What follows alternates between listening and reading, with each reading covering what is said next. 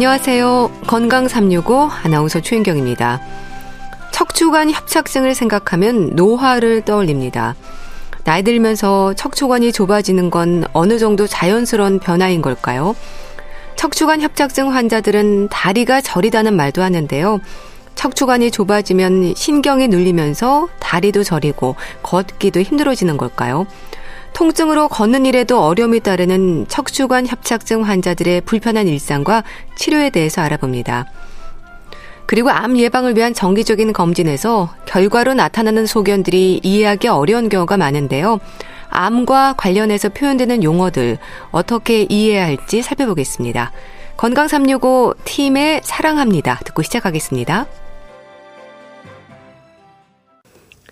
KBS 라디오 건강 365 함께 하고 계십니다. 나이 들수록 퇴행성 변화를 인정하고 관리하는 노력이 건강한 노후를 위한 방법일 겁니다. 척추 건강도 예외는 아닌데요. 척추의 퇴행성 변화로 인한 질환으로 척추관 협착증이 지적이 됩니다. 건강보험 심사 평가원 자료를 보면 척추관 협착증 환자는 해마다 늘고 있는데요. 고령 사회를 사는 지금 척추 건강을 위해서 할 수 있는 노력은 없을까요? 고려대 구로병원 정형외과 서승호 교수와 함께합니다. 교수님 안녕하세요. 안녕하세요. 어, 척추관 협착증은 노인성 질환으로 얘기가 될까요?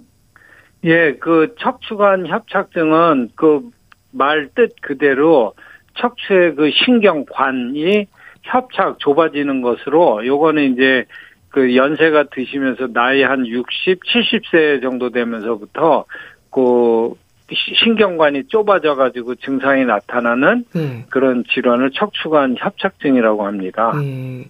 그럼 퇴행성 변화라는 게 나이 들면서 척추관도 좁아진다는 건가요? 예, 그 신경이 지나가는 관이 있는데요. 거기 한 1, 2cm 정도 되는데요. 예. 그게 시간이 가면서 거기에 뭐가 끼어가지고요. 우리 혈관도 보면은 좁아지잖아요. 예. 그래서 동맥경 오듯이 그리고 그 파이프 같은 것도 녹슬면서 그 관이 좁아지듯이 우리 척추 신경이 지나가는 척추관도 거기에 뭐가 이제 낍니다. 예. 그래가지고 이제 좁아져가지고 협착이 일어나는 그러니까 이제 퇴행 변화에 의한 질환이라고 보시면 됩니다. 예. 그렇게 척추관이 좁아지면 어떤 일이 생기는 건가요? 그 신경이 그 안으로 지나가는데요. 예. 그 척추관이 좁아지면은 그 속에 있는 신경이 이제 눌리게 됩니다. 예. 그게 이제 서서히 이제 눌려지는 현상이 발생해가지고 그게 이제 나중에 되면 뭐 압박이 너무 심하면 이제 마비도 오고 이제 그런 증상이 나타날 수 있습니다. 예. 그럼 신경이 눌린다는 게 어떤 의미인가요? 그러니까 쉽게 생각하시면은 우리 넥타이 같은 거 세게 매거나 그러면은 목이 꽉 쫄리잖아요. 네. 그런 것처럼 그 신경도 그 좁아지면은 신경 자체가 거기에 눌려가지고요. 그 이제 혈액 순환 같은 게 안 될 수 있고요. 이제 신경도 혈액 순환이 돼야 되거든요. 네. 근데 혈액 순환이 안 될 수도 있고 또 물리적으로 신경 세포가 눌려가지고 이제 마비 같은 게 오고 그러다 보면 이제 그로 인한 이제 다리로 가는 신경이나 그런 게 눌리면은 뭐 이제 하지에 이제 마비나 이제 저린 증상 이제 음. 그런 것들이 나타날 수 있습니다. 음. 그렇게 척추관 협착증 환자들이 다리가 저리다는 말을 많이 하는데요. 그럼 주로 다리로 가는 신경이 압박이 되는 건가요?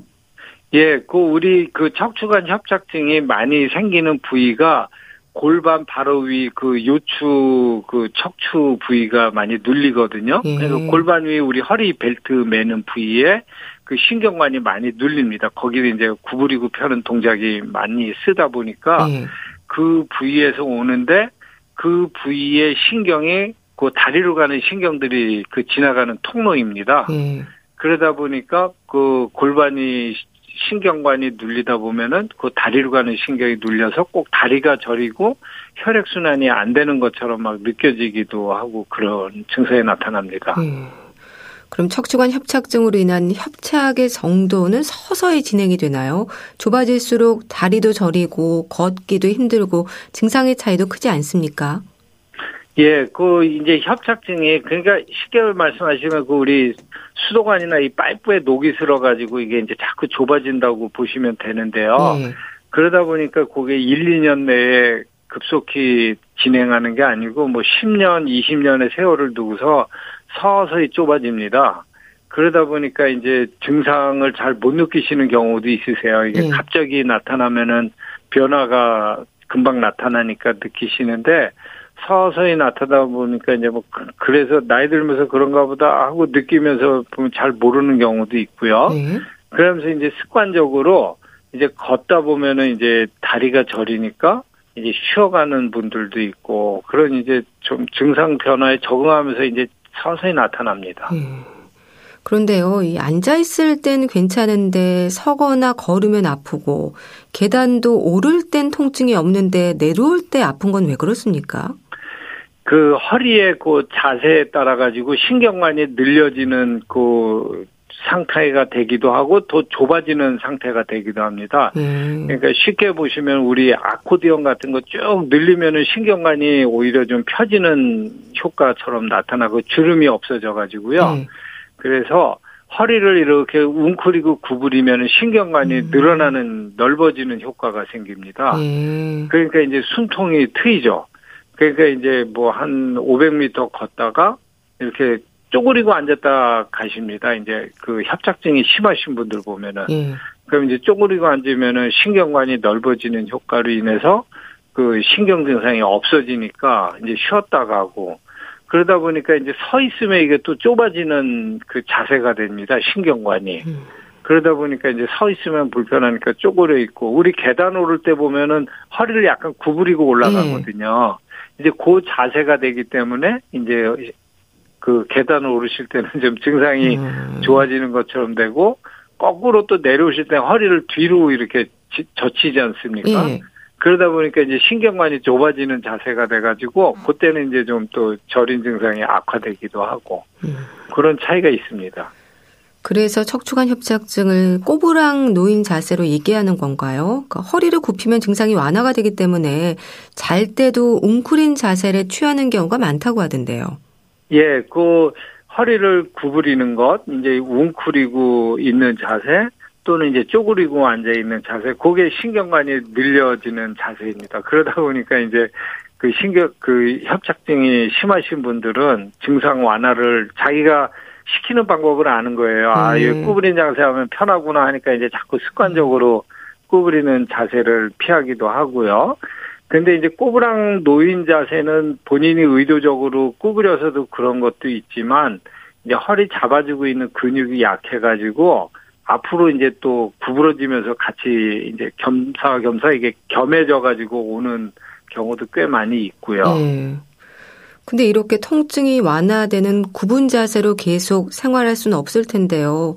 환자들은 어떤 부분을 가장 힘들어 하세요? 일단은 다리가 저리고 아픈 통증을 많이 호소하고요. 네. 이제 그 정도는 이제 뭐 우리우리하게 이제 저리다는 표현을 쓰시는데요. 근데 이제 제일 많이 힘들어 하시는 거는 걷기가 힘들어 아, 하시니까요. 네. 그러니까 심하면은 뭐 100m만 걸었는데도 막 이제 다리 종아리가 터져 나가는 것 같다고 하시거든요.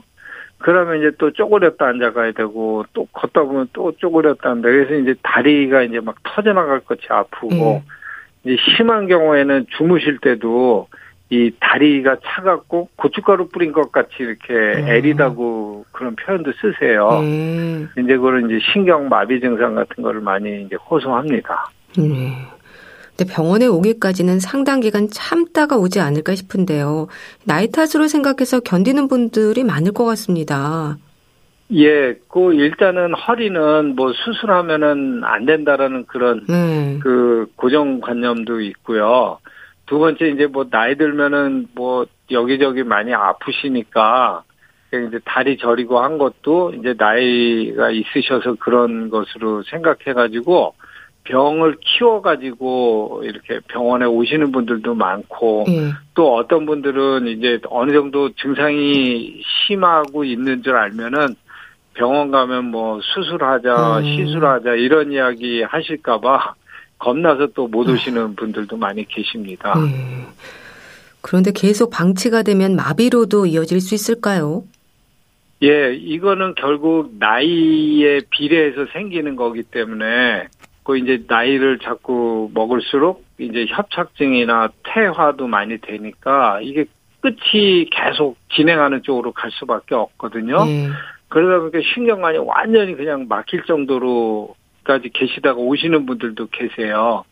그러면 이제 마비로도 이어지는데 이제 그때는 그 수술이나 이런 걸 해서 넓혀져도 신경관을 예. 그래도 그때는 이제 신경이 이미 손상이 많이 가가지고 회복이 이제 더디거나 안 되는 경우도 있기 때문에 신경 증상이 심할 때는 좀 병원을 빨리 오시는 게 좋습니다. 네. 아무래도 제때 적절한 치료가 중요할 텐데요. 진단은 어떤 검사로 확인이 되나요? 일단은 이제 환자분 증상을 들어보고요. 예. 그래서 일단은 뭐 몇 미터 정도까지 걸으실 수 있는지 항상 이게 저려오는지 이제 통증의 정도가 심한지를 이제 그 구두로 이학적 검사죠. 그걸로 해서 이제 알아보고 엑스레이 찍고 이제 퇴행성 변화가 심하면은 MRI를 찍어봅니다. 네. MRI 찍으면은 손쉽게 그 진단이 가능합니다. 그 신경이랑 그 신경관 좁아진 게 아주 잘 보이거든요. 그래서 이제 일반 엑스레이나 아니면 이제 심하면 MRI 같은 걸 찍어서 확진을 합니다. 네. 이게 허리 디스크로 불리는 요추 추간판 탈출증과 혼동하는 분들도 많다고 하던데요. 왜 그런 건가요? 그 일단은 허리 디스크는 척추뼈와 뼈 사이에 있는 그 연골 물렁뼈가 이제 터져 나와서 신경관을 좁히면서 신경을 누르는 현상이고요. 그건 보통은 이제 급성으로 발생을 하죠. 주로 이제 젊은 사람한테 많이 발생합니다. 예. 그러니까 이제 결론적으로는 결과적으로는 신경관을 누르는 압박하는 효과는 똑같거든요. 이제 추간판 탈출증은 터져 나온 디스크가 신경을 이제 좁혀서 압박하는 거고 협착증은 서서히 이제 그 신경 그 관 벽이 좁아지면서 오는 거고 예. 이제 시간적인 차이가 있는데요. 그러다 보니까 이제 탈출증하고 협착증을 이렇게 혼동해서 쓰시는 경우도 있거든요. 그래서 이제 탈출증은 보면은 한 3, 40대 이전에 젊은 사람들한테 그래도 물렁뼈에 그 수분이 많고 쿠션이 있을 때 이제 터져 나올 게 많은 상태에서 이제 생기고요. 예. 합작증은 주로 노인 분들 그러니까 50이나 한 60, 70 넘어가서 이제 오는 경우는 협착증이라고 보시면 됩니다. 네, 알겠습니다. 자, 이런 질문도 있습니다. 들어보시고 또 말씀 이어가겠습니다. 나이가 있으니까 젊을 때랑 비교하면 당연히 허리가 안 좋아요. 근데 협착증이 점점 심해지는 것 같거든요. 어, 1년에 한두 번은 주사 맞으면 통증 없이 잘 지냈는데 작년부터는 3개월에 한 번은 꼬리뼈에 주사를 맞아야 되거든요. 안 그러면 허리가 너무 아파서 하루 종일 인상을 쓰게 되고 누워서 일어나질 못해요. 근데 꼬리뼈에 주사 맞는 게 엄청 아프거든요. 나이가 이제 곧 80인데 시술이라도 받아야 하는 건지 병원에서는 더 이상 주사를 자주 맞을 수 없다고 하고 주사를 안 되면 시술을 생각해 보자고 하는데 나이 들어서 뭐든 겁도 나고요. 얼마나 좋아질라나 자신도 없고 어떻게 해야 좋을지 모르겠네요. 네. 질문 주신 분은 척추관 협착증의 증상이 점점 심해지는 것 같다고 하시네요. 주사 치료를 받는다고 하는데요. 일반적으로 협착의 정도가 어느 정도일 때 주사 치료가 진행이 되나요? 협착의 정도가 숫자로 이렇게 요 정도면은 뭐 시술, 주사 이렇게 나누지는 않고요. 네.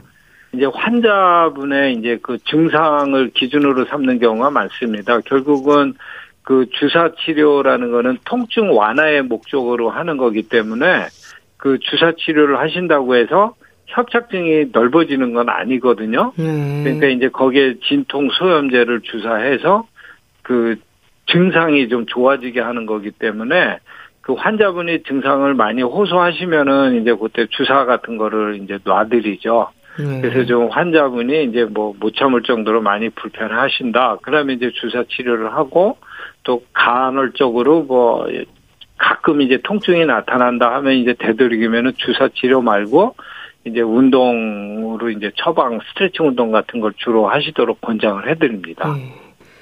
이 주사 치료를 꼬리뼈에 맞는 주사로 표현하시는데요.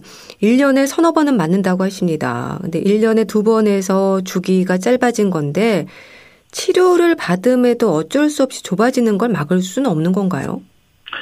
예, 그 꼬리뼈에다가 이제 주사 놓는 방법은 꼬리뼈로 이렇게 주사를 놓는 방법이 있고 아니면은 그 병변이 있는 척추 바로 위에서 등에서 주사를 놓는 방법이 있고요. 그래서 뭐 효과는 비슷한데요. 예.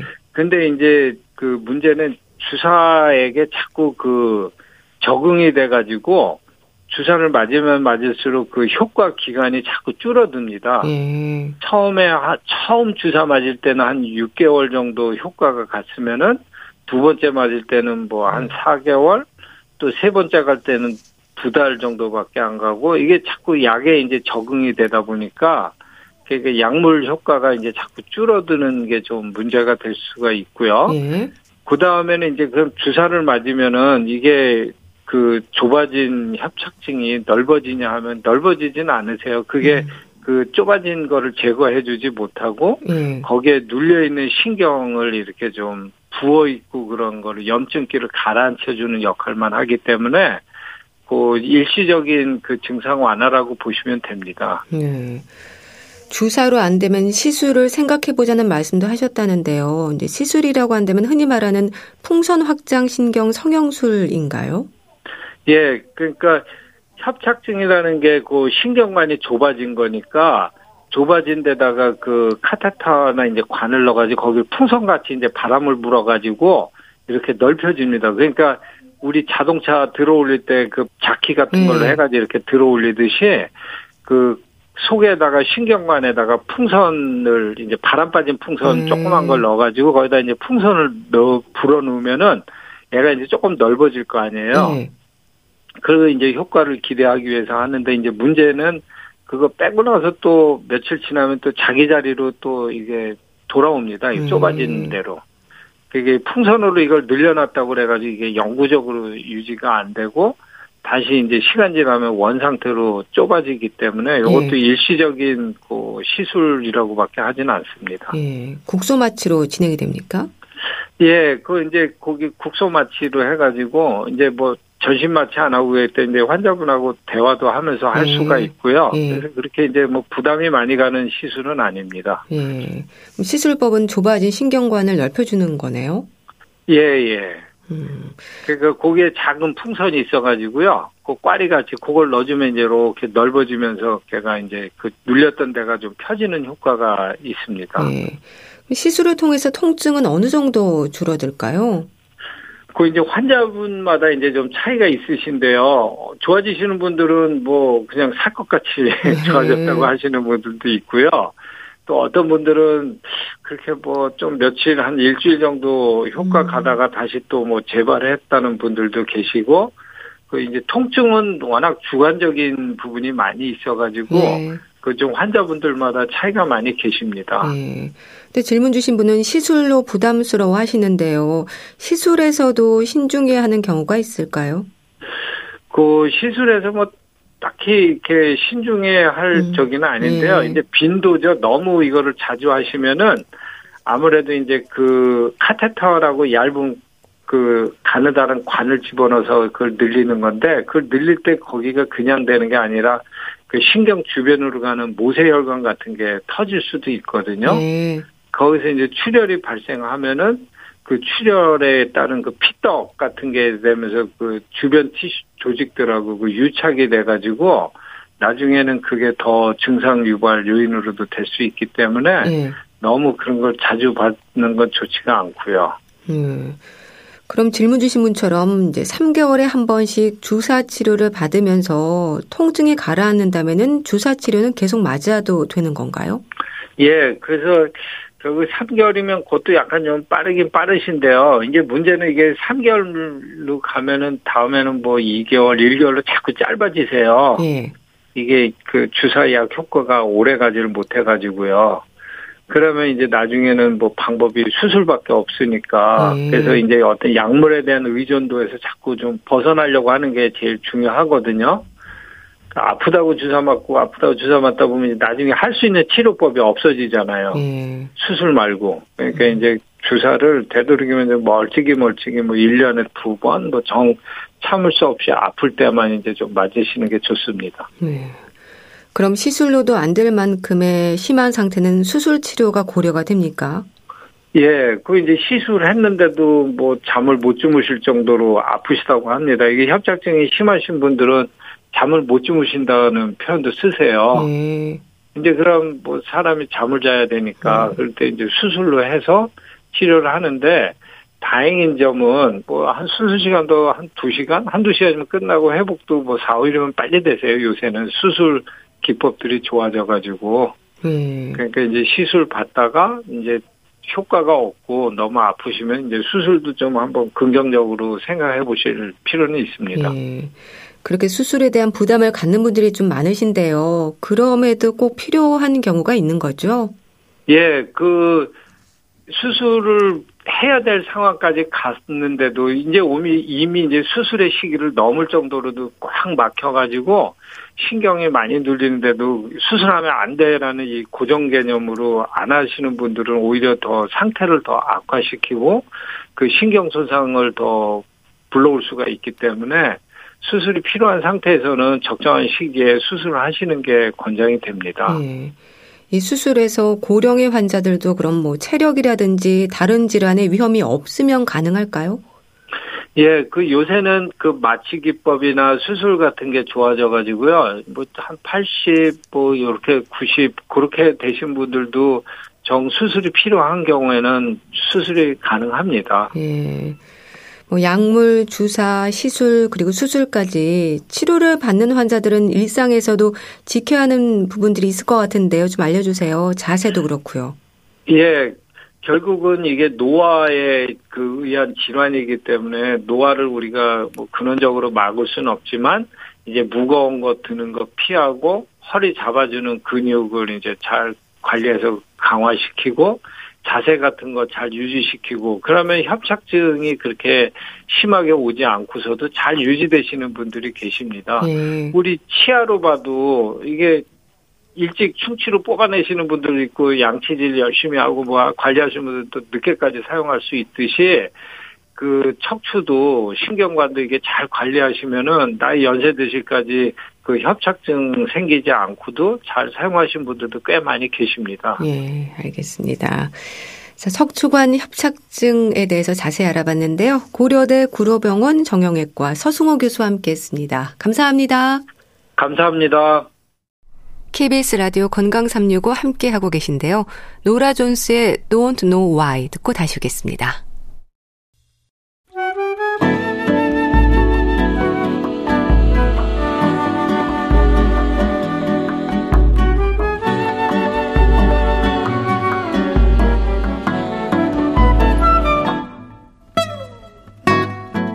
건강한 하루의 시작. KBS 라디오 건강 365 최윤경 아나운서의 진행입니다.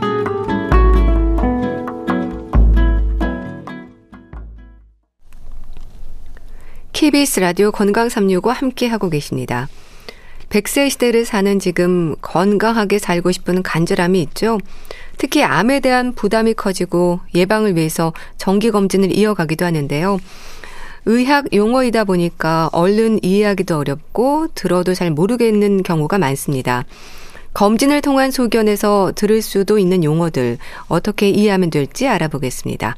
대한의사협회 백현옥 부회장과 함께합니다. 안녕하세요. 네, 안녕하십니까. 우리가 정기적인 건강 검진으로 건강 상태를 확인합니다. 여러 질환들의 위험에는 이제 암에 대한 부담도 포함이 되는데요. 몸에 그 뭔가 멍울이 만져질 때도 이게 양성인지 악성인지 걱정이 앞섭니다. 검사 결과가 나올 때까지 참 시간도 필요하잖아요. 그렇습니다. 우선 말이죠. 이 건강 검진에 대한 얘기를 기왕 시작을 했으니까 예. 제가 몇 가지 정리를 좀 하고 가려 그래요. 우선은 그 목표가 뭘까 생각해 보면 예. 건강 상태를 확인해서 질병을 한 번에 찾아내자 그런 목표를 갖고 있잖아요. 네. 어떤 점에서 우리나라 사람들한테 굉장히 적성에 맞는 검사 같아요. 이렇게 건강 검진 열심히 하는 나라 맞는 것 같거든요. 그래서 한 번에 진찰, 상담 그리고 여러 가지 진단 검사에다가 뭐 사진 찍는 영상의학 검사에다가 병리 검사를 한 번에 싹 해서 내 몸의 질병을 한 번에 찾아내자 그런 네. 목표가 있습니다. 네. 근데 그러면 찾아내고자 하는 질병이 과연 뭘까? 그래도 우리 목표가 있어야 되잖아요. 또 그렇죠. 찾고자 하는 질병에도. 예.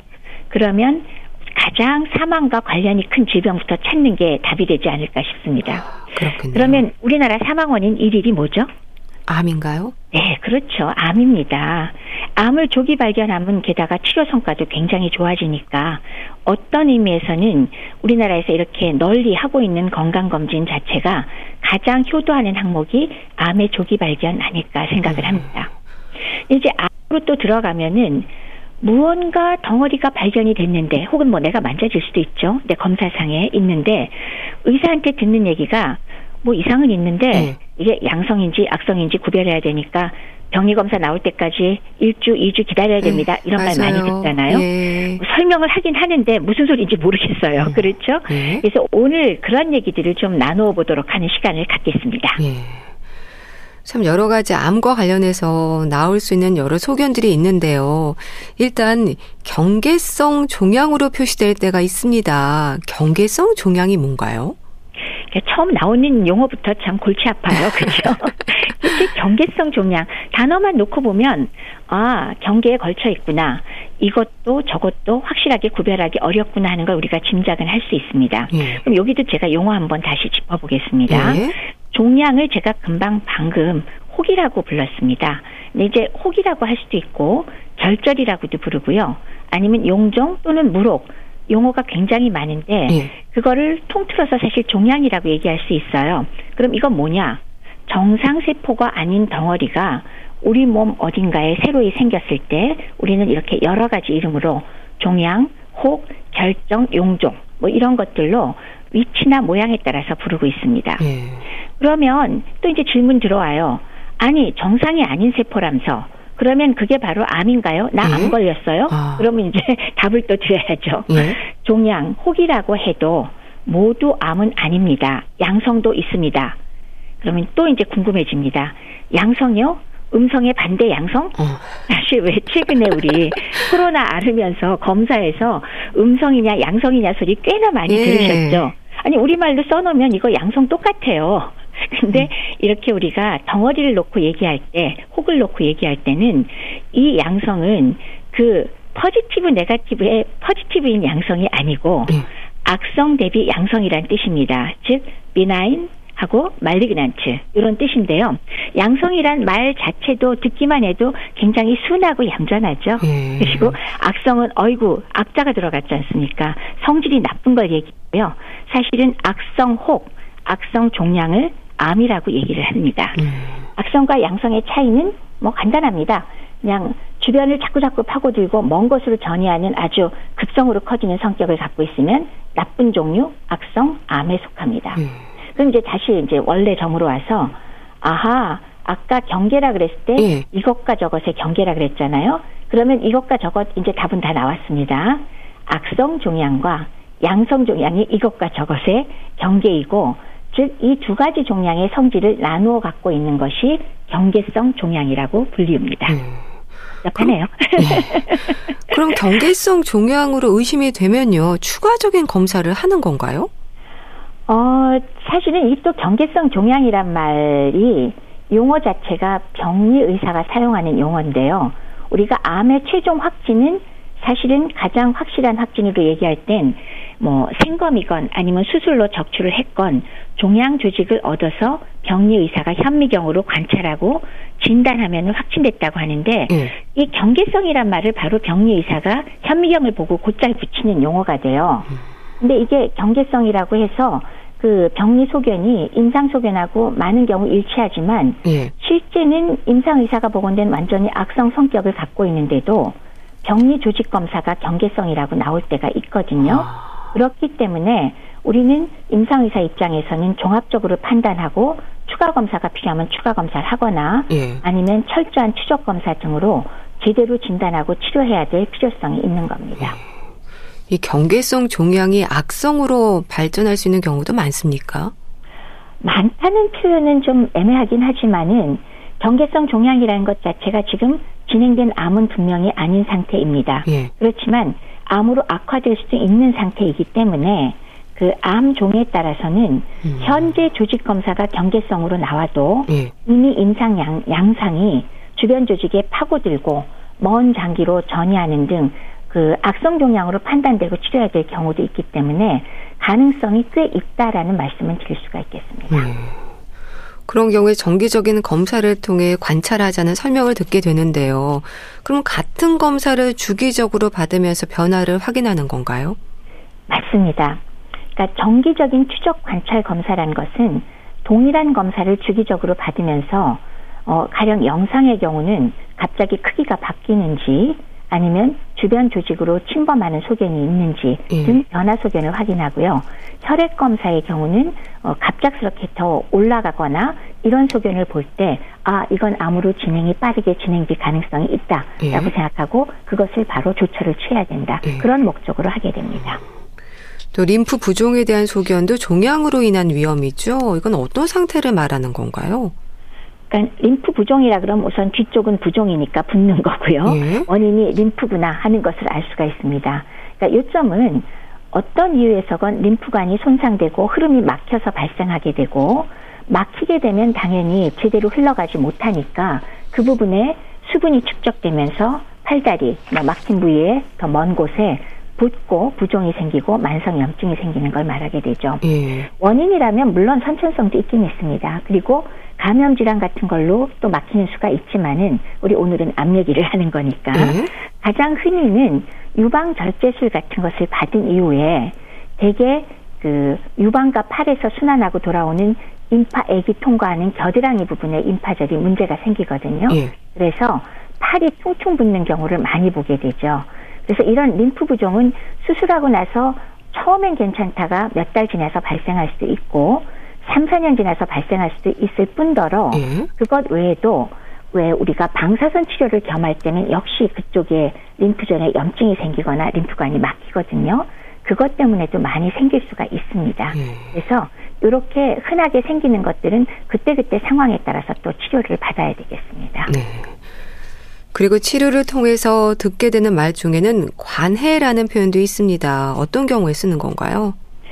제가 참 마음에 안 들어하는 단어이긴 합니다. 음. 관해. 예. 음, 영어로는 remission이라 그러는데요. 암 치료에서 이 관해는 무엇을 의미하냐면 증상이 완화되거나 아니면 아예 사라진 상태를 아, 뜻합니다. 예. 그래서 좋아졌다는 걸 의미하는데요. 예. 이제 부분 관해와 완전 관해로 나눈다면은 부분 관해는 부분적으로 줄어들었는데 얼마큼 줄어든 걸 얘기하느냐? 적어도 처음 진단했을 때 비교해서 30% 이상 줄어들면 부분 관해. 완전 관해는 암이 있다는 증거를 확인하지 못한 상태로 전, 정의를 저희가 내리고 있습니다. 음. 그럼 이 관해라는 말을 쓸 수 있는 암이 있는 건가요? 사실은 어, 초반에 이 관해라는 말을 사용하기 시작한 거는 백혈병에서 많이 사용을 했었습니다. 음. 그래서 일반 그 소위 고형암에 비해서는 백혈병에 사용한 이유는 고형암의 경우는 위치가 정해져 있잖아요. 예. 위암이면 위암, 뭐 대장암이면 대장암. 그래서 그 부위를 위주로 더 커졌냐 작아졌냐를 어, 판별을 하고 먼 데로 전이 됐냐만 판별하면 되지만 백혈병의 경우는 혈액세포의 암이잖아요. 예. 그러니까 암세포가 피를 타고 돌아다니니까 병 자체가 그냥 전신에 다 퍼져 있는 음. 거예요. 예.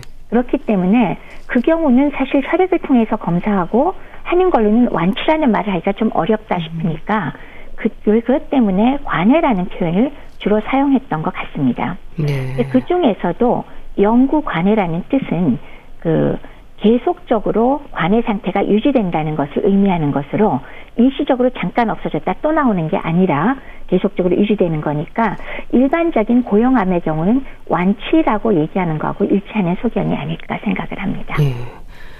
그런가 하면 암 진단을 받을 때 전이암이라는 말을 듣기도 합니다. 뇌 전이암을 비롯해서 전이암에 대해서는 또 어떻게 이해하면 될까요? 암세포의 특성이 양성 혹과 비교해서 차이점이 아까 말씀드렸죠. 주변으로 주변 장기로 마구 파고들거나 아니면 혈액이나 혹은 림프를 타고 멀리 떨어진 장기로 가서 자리를 잡고 또 증식하기 시작하는 것 그런 특징을 갖고 있습니다. 바로 이렇게 멀리 떨어진 장기로 이동해서 증식하기 시작하면 이것을 전이암이라고 합니다. 예. 그래서 방금 말씀드렸듯 혈류나 림프액을 타고 전이될 가능성이 크기 때문에 간이나 폐, 뼈, 그리고 뇌 등으로 암의 전이가 흡인이 되게 되고요. 예. 각각을 전이성 간암 혹은 간전이암, 그다음에 뇌전이암 이렇게 장기 이름을 붙여서 어, 이름 짓게 되는 거죠. 예. 그리고 이렇게 전이가 동반됐을 경우는 바로 우리가 진행성 암으로 분류해서 그 중에서도 소위 말기 또는 우리 사기라 그러면 아 이거 심한 암이구나 하고 다 이해하시잖아요. 예. 전이가 되면 전부 사기로 분류가 됩니다. 음. 뭐 폐암, 유방암 또 소화기암에서 뇌전이 위험이 있다고 들었습니다. 그렇죠. 그 뇌전이암의 특징적으로 얘기를 한다면은 뭐 이 원장기에서 발생한 암세포가 사실 뇌에 생기기 때문에 말로는 뇌암이지만 거기에 있는 세포는 원발 가령 뭐 유방암이 전에 있으면 유방암 세포가 그곳에서 발견이 되거든요. 아. 그런데 제가 이제 유방암의 예를 들었는데 예. 뇌로 잘 가는 암들이 있어요. 가장 흔한 거는 폐암과 유방암입니다. 그것 이외에도 신장암과 소화기암도 뇌전이가 잘 일어나지만 예. 폐암과 유방암이 가장 흔하고요. 그 중에서도 어, 뇌전이암의 경우 50% 이상이 폐암에서 전이된 것이란 보고도 있을 정도입니다. 만약에 뇌전이암이 일어났을 경우에는 아무래도 이제 뇌가 딱딱하게 닫힌 두개골 내에 이 갇힌 공간이거든요. 예. 거기에 암세포가 추가로 발병을 해서 커지게 되면은 뇌압이 올라가기 때문에 심한 두통이나 토하거나 뭐 오심 이런 것들이 생길 수가 있고 또 위- 생긴 위치에 따라서는 간질 같은 것도 동반될 수가 있으니까 예. 이런 암을 가진 분들의 경우 심한 두통이 생기거나 그러면 바로 뇌 검사가 필요하게 되겠습니다. 뭐 또 간으로 전이된 췌장암도 있고 전이암에 대한 위험도 높은가 봐요. 맞습니다. 특히나 왜 간의 경우는 혈류가 굉장히 많이 모이는 곳이에요. 예. 특히나 간으로 들어가는 혈관은 우리 일반적으로 장기로 들어가는 건 동맥을 통해서 장기로 피가 들어가잖아요. 근데 간은 간 동맥을 통해서도 피가 들어오지만은 예. 간 문맥이라고 소화관에서 각종 영양소를 모아가지고 오는 그 관을 통해서 이건 일종의 정맥이긴 한데 거기를 통해서도 간으로 혈류가 모이거든요. 그렇기 때문에 간의 경우는 소화기 관련 암은 물론이거니와 각종 장기의 암이 전이되기가 굉장히 쉬운 곳입니다. 예. 따라서 암 진단 어느 장기건 간에 초기 진단하거나 혹은 추적 검사를 할 때 전이성 암 여부를 판단하기 위해서 어, 간을 반드시 평가하곤 합니다. 그럴 때는 뭐 CT나 초음파 같은 것에 영상으로 볼 수도 있고요. 또 혈액 검사를 포함해서 간 쪽을 반드시 평가할 필요가 있습니다. 예. 암 여부를 확인하기 위한 검사로 동위 원소 스캔, 뭐 세침 흡인 검사라는 것도 있지 않습니까? 어떻게 하는 건가요? 아이고, 맞아요. 이름도 정말 복잡합니다. 그러니까 암에 걸리면요. 사실은 내가 내 암의 이름 알기도 어려운데, 이런 검사 방법도 아, 이름을 기억하고, 맞아요. 또 나중에 치료하고 치료제도 이름을 기억하기가 정말 어려워서 암 걸리면 공부도 정말 많이 해야 되죠. 음. 우선 첫 번째는 동위원소 스캔에 대해서 말씀을 드려볼게요. 네. 동위원소라는 말이 벌써 들어갔잖아요. 그러니까 소량의 방사선 동위원소 물질을 환자의 몸에 투여한 후에 스캐너 기기를 이용해서 몸속 장기의 방사선을 측정해서 암세포가 먼 데까지 퍼졌나 안 퍼졌나 요거를 판단하는 방법이 되겠습니다. 예. 일종의 검사의 일종이죠. 예. 그래서 뭐 예를 들자면 암이 뼈로 전이가 됐는가 판단하기 위해서 역시 뼈 동위원소 스캔 검사를 할 수도 있고요. 감, 갑상선 암의 경우도 전이 여부를 알기 위해서 진단 목적으로 또 사용하기도 합니다. 예. 근데 이제 갑상선의 경우는 또 흥미롭게도 진단 목적만이 아니라 치료 목적으로 방사선 동위원소를 사용할 경우도 있거든요. 예. 물론 이때는 사용 용량이 많이 달라서 하는 방법이 조금 더 신경 쓸 부분이 있기는 있습니다만 동위원소를 사용하는 방법에는 이런 것들이 있습니다. 예. 세침 흡인 검사 같은 경우는 침을 이용해서 조직을 떼어내는 건가요? 세침 흡인 검사는 벌써 이제 이름을 딱 보면 아 가느다란 바늘로 뭔가 흡인하는 거나 예. 그렇게 생각은 드는데 이름이 또왜 세침 그러면 이제 또 뭐 먹 찌르는구나 싶어서 무섭긴 해요. 그래서 가는 주사 침을 이용해서 종양 부위의 세포나 조직을 떼어내는 그런 검사 방법인데요. 예. 어, 직접적으로 좀 많이 뛸 때는 생검이란 표현을 붙여서 세침 흡인 조직 검사 그리고 어, 조금 더 가는 바늘을 사용해서 흡인만 할 때는 세포 흡인 어, 세침흡인 세포 검사 그렇게 두 가지로 나눠지고요. 예. 상대적으로는 절제해서 생검을 하는 것에 비해서는 통증이 훨씬 적고 안전한 검사입니다. 이름이 무서운 데 비해서 오히려 안전하다 할 수가 있습니다. 예. 분화도라는 얘기도 하는데요. 흔히 분화도로 얘기가 되는 건 악성 정도로 생각하면 될까요? 검진표에서 사용되는 용어들이 좀 어렵습니다, 역시. 네, 분화도라 그러면 이제 왜 그 병리 검사, 이 병리 검사의 표현이 정말 어렵습니다. 네, 악성 세포가 뭐 잘 분화된 정도, 미분화되었다 이런 표현들이 들어 있습니다. 그러니까 같은 암종이라 그래도 분화가 적게 됐다 그러면은 암이 정상 조직과 굉장히 멀게 즉 정상 조직의 성질과는 먼 그런 세포라고 얘기하기 때문에 미분화 세포라 그러고 네. 사실은 대개의 경우는 그게 일종의 앞으로 더 잘 퍼질 것이라는 걸 의미할 때가 많고요.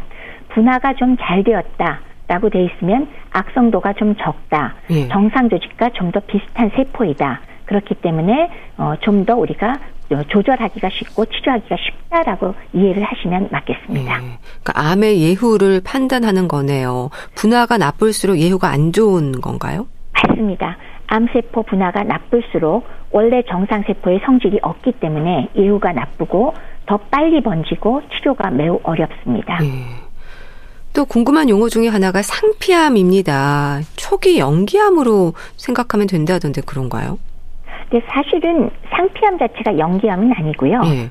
상피암을 영어로 하면 카시노마인데 요거는 왜 그 몸의 표면을 덮고 있는 세포들을 상피세포라고 하거든요. 그러니까 예를 들면 뭐 피부라든지 그다음에 구강 점막이라든지 소화기 점막이라든지 자궁 경부를 싸고 있는 그런 세포들이고요. 네. 거기서 생긴 것을 상피암이라고 하고 지금 조금 전에 초기 연기암은 상피 내암을 의미합니다. 네. carcinoma in situ. 그래서 차이는 납니다. 네.